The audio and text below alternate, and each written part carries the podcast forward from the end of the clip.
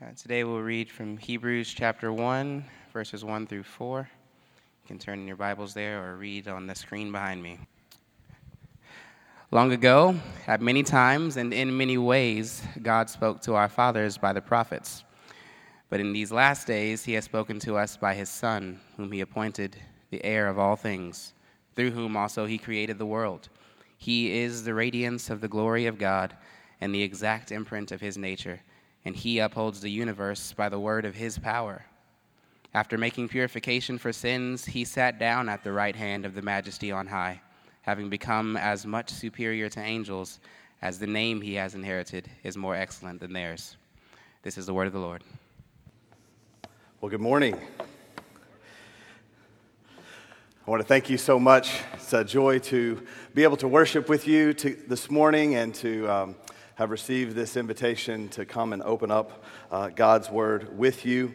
Um, we are going to look at John chapter 11, as Andrew said, and if you want to open your Bibles um, to that text, um, I just want to first express how grateful I am uh, for each of you, for your church, um, for um, Chris uh, and his family. Um, you probably know this, but just in case you don't know, uh, good friends in ministry are, are, a tremendous gift of God's grace uh, to us as pastors. And uh, your pastor, Chris, is a dear friend to me and um, a brother um, that encourages me. And uh, I'm so thankful for this church and uh, his ministry here. And so I uh, just want you to know how, uh, what an honor it is. Honor. Um, I was with you about four years ago at a previous location. And um, I also just want to encourage each and every one of you that um, deals with pipe and drape. Um, in the kingdom, there will be no more pipe and drape. And, uh, and so I, I know many of you rejoice at that fact. And uh, I come to you from City Church Melissa, where in the Lord's kindness, uh, we've gotten rid of all but about five pipes and six drapes. Um, and so we're so thankful. But uh, what a joy to be uh, here again. Um, one of my favorite quotes of C.S. Lewis comes from Prince Caspian, where this uh, interaction between Lucy and Aslan. And you know Lucy from the story, or perhaps you don't. She's a young girl, and she comes to Aslan, and it says, She gazed up into the large, wise face. Welcome, child, he said. Aslan, said Lucy, you're bigger. Aslan replied, That is because you are older, little one. Not because you are? I am not. But every year you grow, you will find me bigger. I love this picture of what it means for us to grow in Christ. As we grow in our understanding of who Christ is, what he has done on our behalf, he grows bigger in our hearts and in our minds. Just a few weekends ago, we celebrated Resurrection Sunday. And yet, it seems as a few weeks have now passed, and the busyness of life and all of the preparations for summer and all of the burdens come back on, it's easy for us to forget the resurrected Christ. It's easy for us to forget the power of what Jesus has done. And I can't possibly know, of course, the burdens that you might carry, and yet I know you carry them because I carry them. But I also know a Savior who has the power to sustain you and carry you through. And so, my prayer for us together this morning is that Christ would grow bigger in our hearts. And as He is elevated, we might be faithful and sustained through it.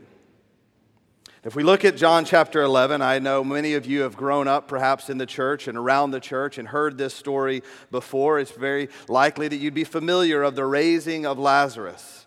It's a very famous, rightfully so, story, one of the most powerful miracles that Jesus ever performed. And I am trusting and believing that as I've studied and prepared this message as it's done in my heart, that the Lord would use this text to remind us not simply of the power of Christ's love, which is real. That's why we read from Hebrews chapter 1, but also the depth of Jesus' love for you. How much Jesus loves you. In my church, if they saw John chapter 11, 1 through 44, they'd get very nervous and they'd be pleading for a Cowboys game to cut me off. That's supposed to be funny. It's just to me. But I'm going to summarize for you the first few verses. I'm going to sort of make my way quickly down to verse 17. But in these first 16 verses of John chapter 11, essentially what happens is Jesus gets word that Lazarus, his beloved friend, it says this friend that he loved had become sick. Jesus is now two days' journey away from where he is, and he had come across, he had essentially fled from the region that Lazarus was residing in in order to flee persecution. The Pharisees, he had done some work there, and now they were coming to stone him. And so he fled across the Jordan River, about two days' journey. And, but then word comes to him that Lazarus is ill. Jesus tells his friends, Don't worry, the illness won't kill him. But, as it says in verse 4, the illness will be used to glorify God. Isn't that, by the way, what we love to hear when we are sick? But God will be glorified through it. Have no fear. God will use this for His glory. That's a true statement, but if we're honest, that's not what we want to hear when we're sick, is it? We want to hear that we're going to be healed. We want to hear that Jesus is coming quickly, not just be well through this all. Jesus and God will be glorified. But Jesus does wait these two days after hearing about Lazarus being ill. And then he decides to come after these two days. Nothing says I love you, by the way, like waiting two days to come to visit. So after a couple days, Jesus tells his disciples, okay, it's now time to go see Lazarus. And now, after hearing this, the disciples now become a little disgruntled, as they often do. The disciples are very much like us. They're somewhat easily disgruntled people, easily losing track of the purposes of what Jesus is doing and why he's doing what he's doing. And so they say to themselves, But we were just there and they wanted to kill you, Jesus. I'm not sure we should go back across the river. They're probably going to want to kill you. Once again, Jesus reminds his disciples that he is sovereign over all these things and he has a purpose. And he tells his disciples, We've got to go to Lazarus now because Lazarus is asleep. The disciples in that moment says they think, "Oh great, he's resting. Perhaps he's on his the road to recovery." And then Jesus does what he often at least has to do to me. He probably doesn't have to do to you. You have Chris as your pastor. You're much wiser and more attentive and more attuned to the things of the Spirit. But he tells them plainly, which in my translation it says, No, fools, he's dead.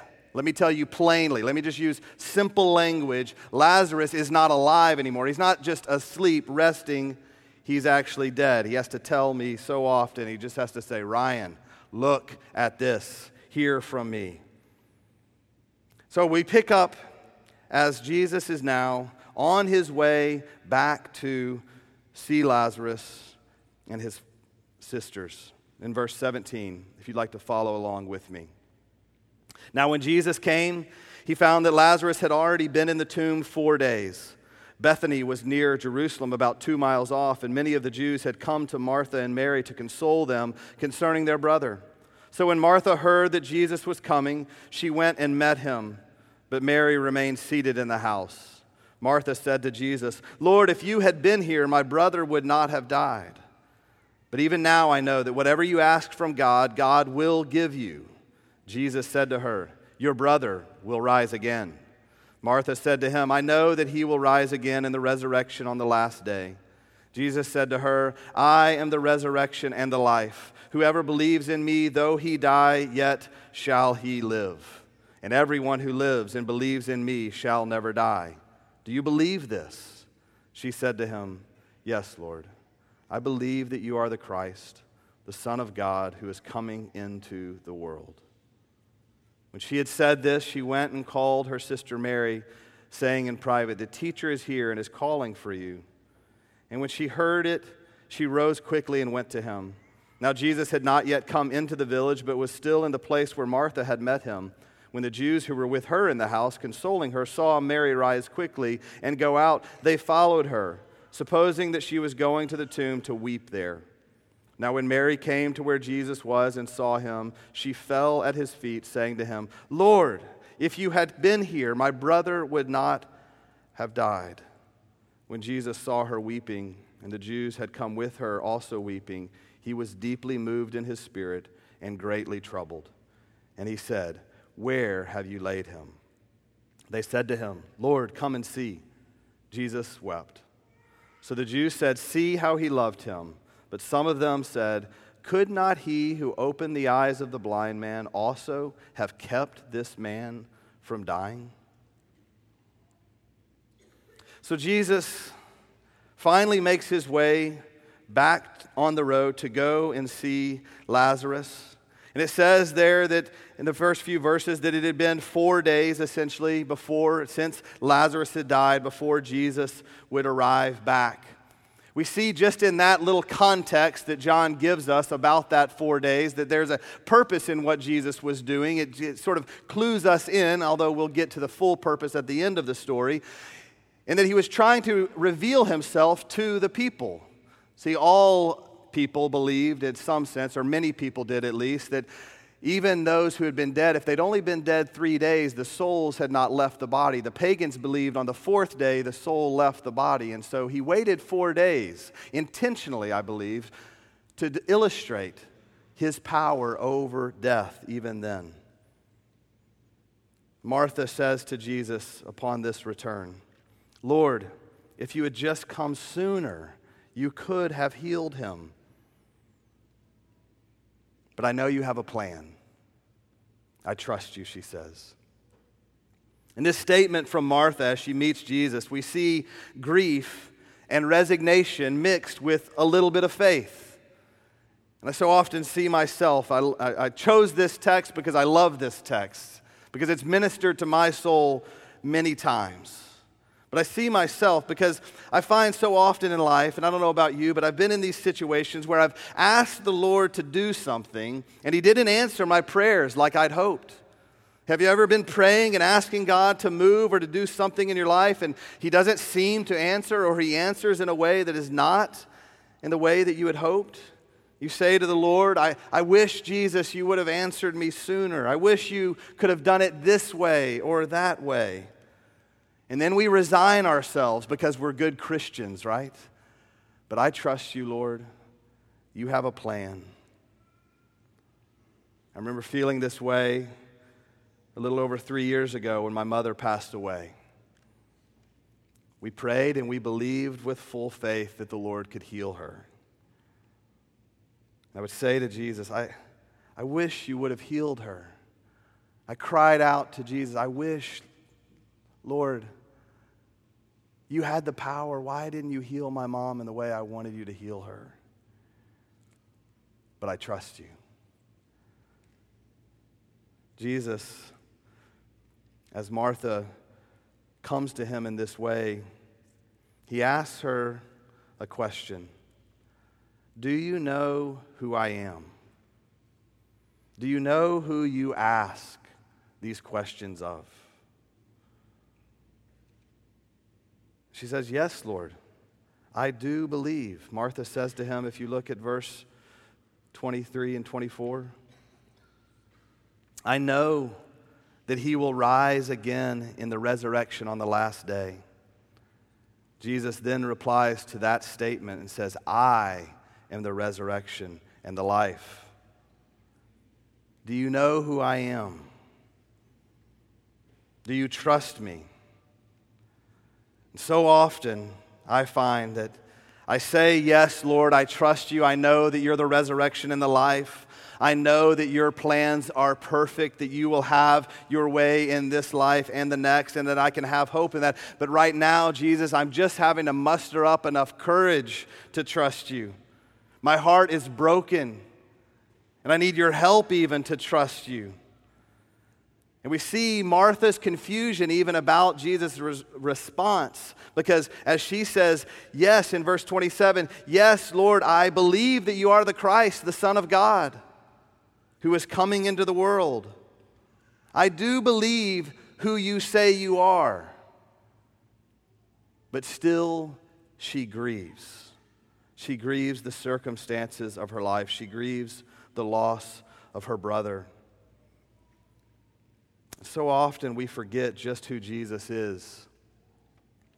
We can forget the power that he holds. Now, after this interaction between Martha and Jesus, and Jesus striving to comfort Martha by reminding her who he is, not denying her grief, not saying that you don't need to feel bad, not saying that you shouldn't be upset, not saying that it's an act of lack of faith or anything, not questioning her at all, but ministering to her by reminding her who he is and the power that he has to sustain her. Then she goes and grabs her sister. After she had said this to Jesus, it says in verse 28 she went and called Mary and says, The teacher is calling for you.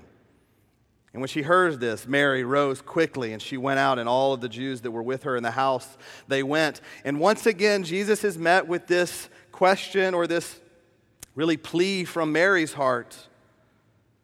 She says to Jesus, Lord, in verse 32, Lord, if you had been here, my brother would not have died.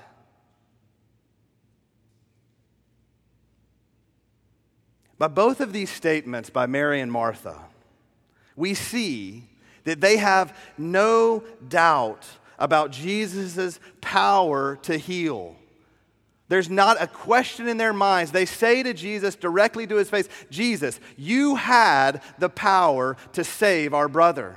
You had the power to sustain his life we know from other texts in Scripture that, that Jesus, all he would have had to do is just to not even say it, but to just think in some way his powers at work, and Lazarus would have gotten up off his mat and been healed. And they have no doubts about the power of Christ. And I think so often, I believe in our Christian life, we are very similar to this. I hope that when you heard that text read from Hebrews 1, verses 1 through 4, your response to those statements about Jesus was yes and amen. All of that text is describing the power of Christ. This is the Jesus that we worship. He is the one who fulfilled all the words of the prophets and now even speaks a better word. He is the heir of all things, meaning that everything in the world is His. He is the beginning and the end, the Alpha and the Omega. Jesus is the one who created everything. By him and for him, everything was made. We read that in John 1 and Colossians 1. Everything is his. He is the radiance of the glory of God. He is the overflow of God's glory seen in the flesh. He is the one who upholds the universe by his power.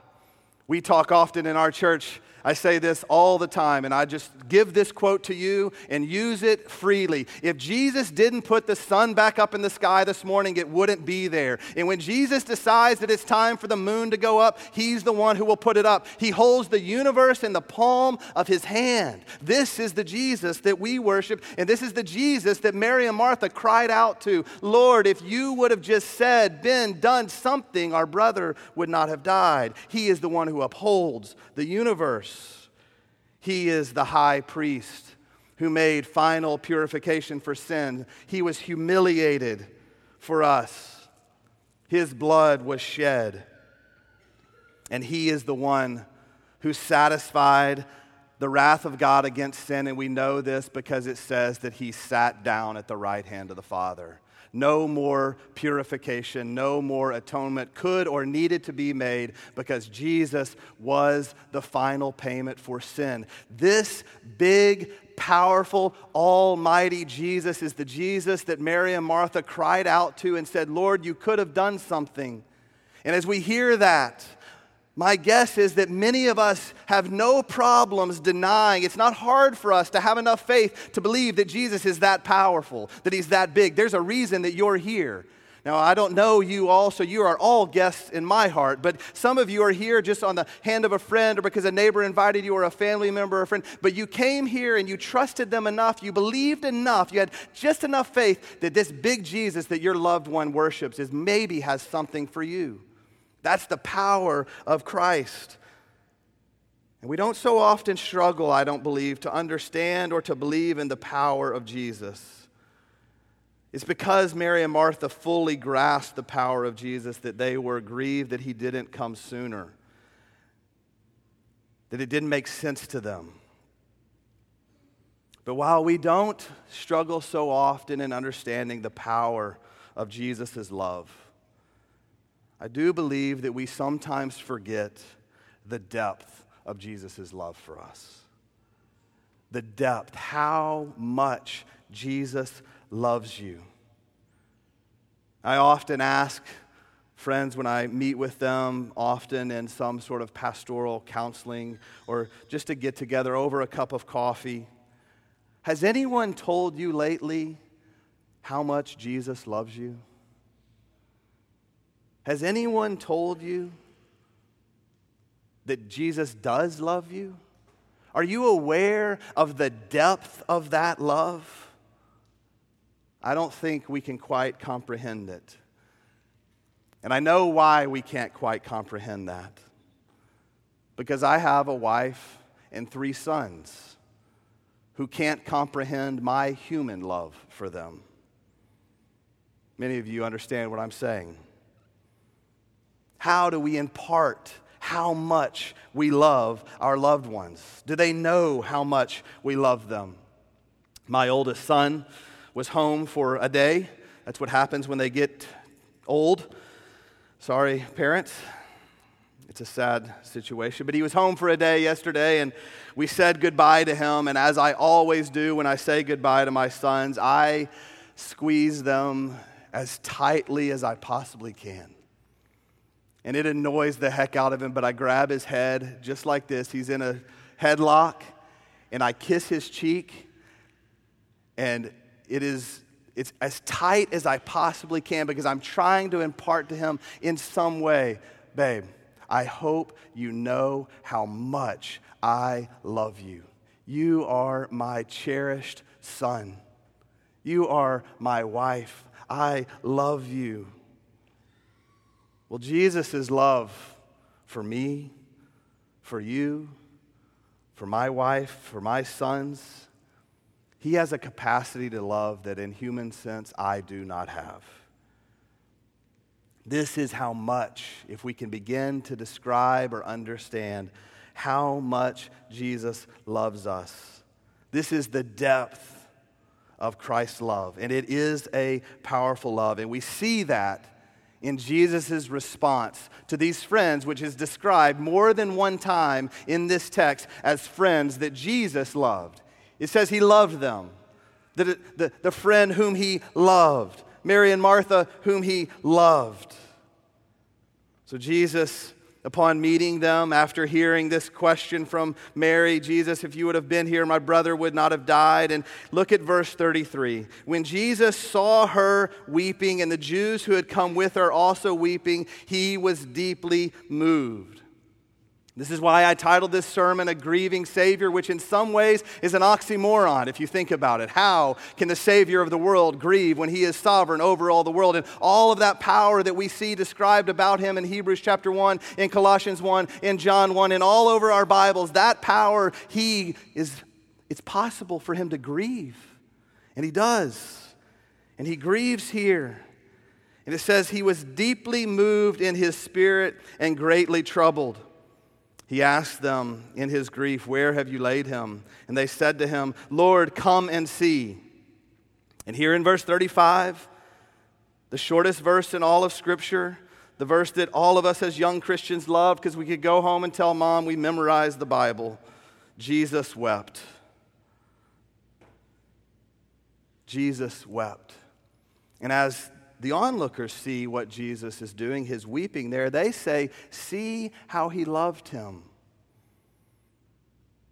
Now, they were right when they said, See how he loved him, but they didn't honestly, they didn't quite grasp exactly what was going on in Jesus' heart. See, I've always been confounded by this verse, Jesus wept. Yes, easy to memorize, hard to understand. Why? Would the Savior of the world weep? I think of it like this.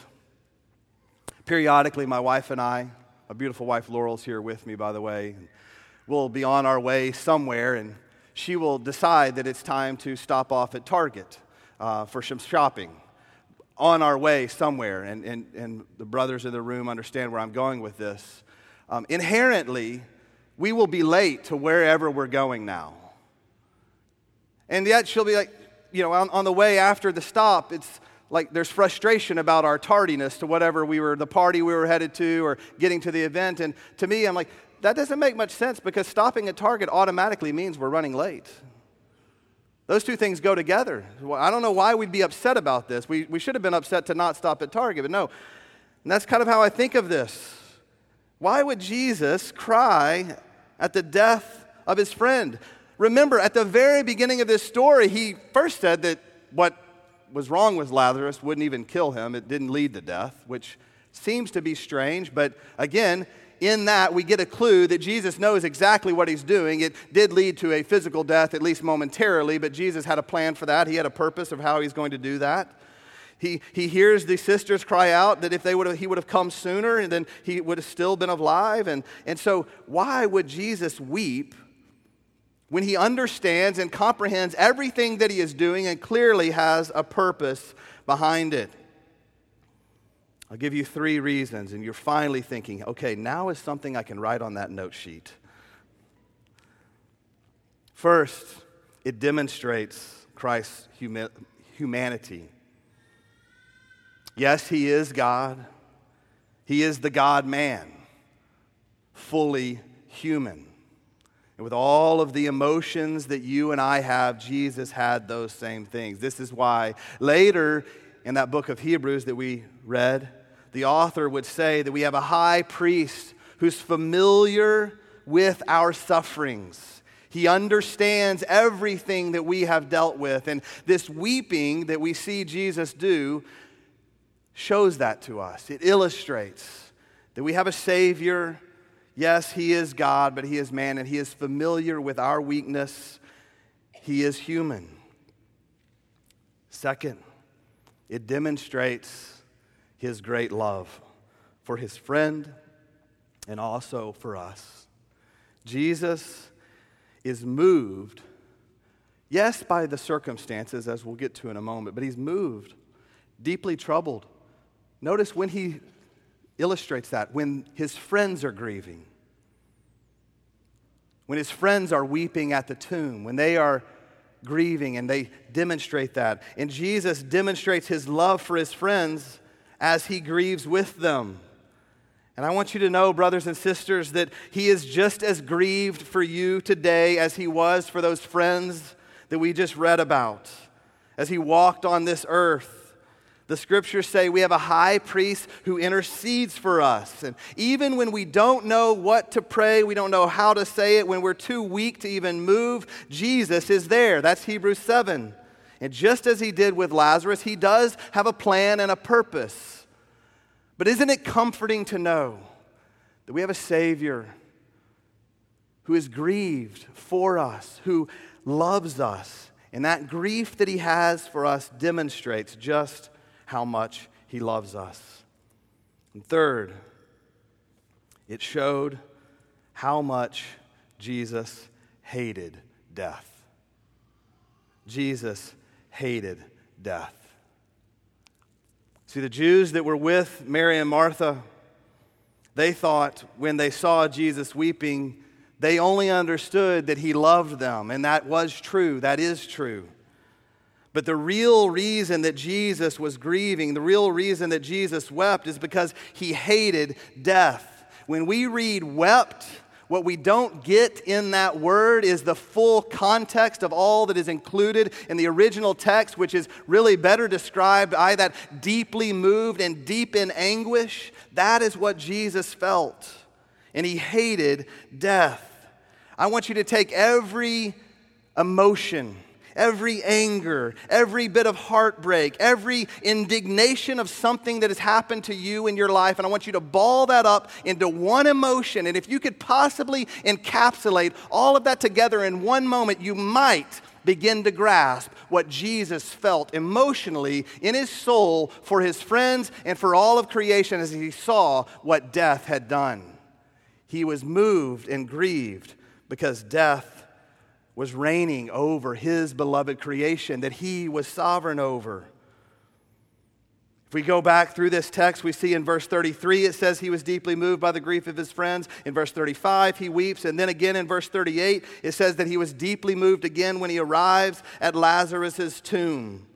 Jesus wept, he was moved, he was grieved because he hated death. He hated what it had done to his creation. I expect that many of you have had this experience where you've been working on this just amazing sermon You've, you've written it out. You're down on page three or four. It is God's gift, gift to sermons. Spurgeon would be inspired by your words. And then the screen goes dark and you lose it all because you forgot to hit save. This masterpiece that you had written or crafted, gone in a second. This doesn't come close, by the way, that frustration that you might feel in that moment doesn't come close to touching the emotions that Jesus felt as he saw the effects of sin and death on his beloved creation. He created all things, and all things were created for his glory, and now his glory was being marred by something that he despised death itself. This miracle of raising Lazarus from the dead would be the final miracle that Jesus would perform before he would go to the cross. Jesus, deeply moved again in verse 38, came to the tomb. It was a cave, and a stone lay against it. Jesus said, Take away the stone. Martha, the sister of the dead man, said to him, Lord, by this time there will be an odor, for he has been dead four days. Jesus said to her, Did I not tell you that if you believed, you would see the glory of God? So they took away the stone, and Jesus lifted his eyes and said, Father, I thank you that you have heard me. I knew that you always hear me, but I said this on account of all the people standing around, that they may believe that you sent me. And when he had said these things, he cried with a loud voice, Lazarus, come out. And the man who had died came out, his hands and feet bound with linen strips, and his face wrapped with a cloth. And Jesus said to them, Unbind him and let him go.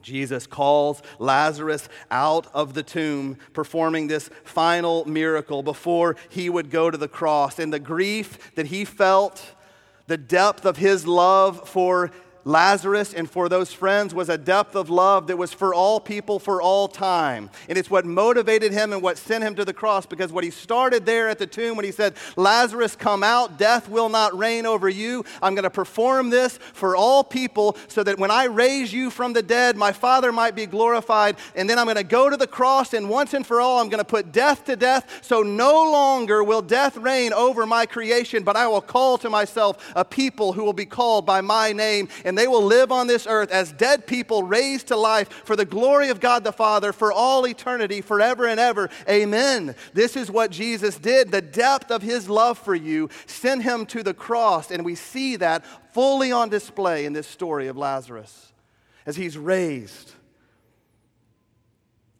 raised from the dead.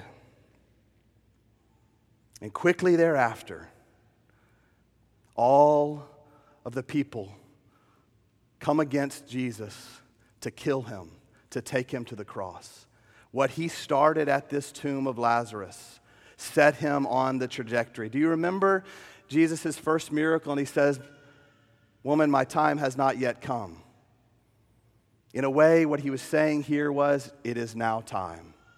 No longer will I stand by and allow death to rule over my creation. I will conquer it once and for all. My guess is again, if you're here this morning, you might not doubt the power of Jesus' love for you, that He is powerful enough to do anything that you might need or ask. But it is possible that you might doubt just how much Jesus loves you. And by God's grace, I pray that somehow I might be a messenger to you of His love. That's not a love out of obligation. Jesus loves you. This I know, for the Bible tells me so. Jesus said in the beginning of this story that the illness that Lazarus had did not lead to death. You and I, however, have an illness that does lead to death. For the wages of sin is death. But Christ, conquering over that illness which leads to death, offer to us the free gift of God's grace because the free gift of God is eternal life in Christ Jesus. And so, as brothers and sisters in Christ, we have one question to ask Do we believe? Do we know the depth of Christ's love for us? Jesus says to you, I am the resurrection and the life. Whoever believes in me, though he die, yet he shall live. And everyone who lives and believes in me shall never die. You shall never die. And if you believe this, yes, we will have troubles. We will suffer just as our Savior did. Our bodies will fail.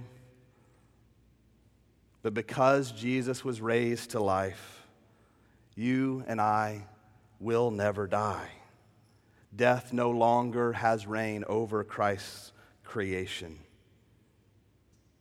These bodies they may kill, God's truth abideth still. We will be with him forever. And that eternity is what we get the joy of living in right now because of how much Jesus loves us. Let's pray. Lord Jesus, I thank you for the gift of your amazing love.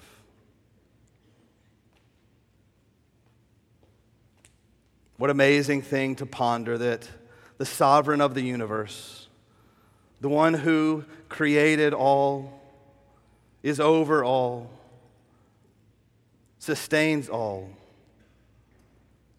knows me and loves me. And I pray this morning, Lord Jesus, that your love would be known in the hearts, souls, and minds of these dear saints. I pray that we would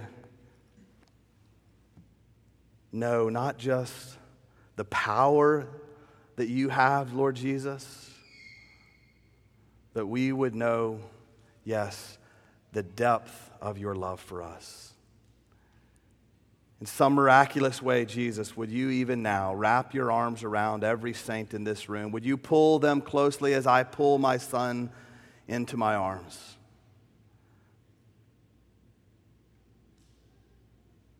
Would you bless them?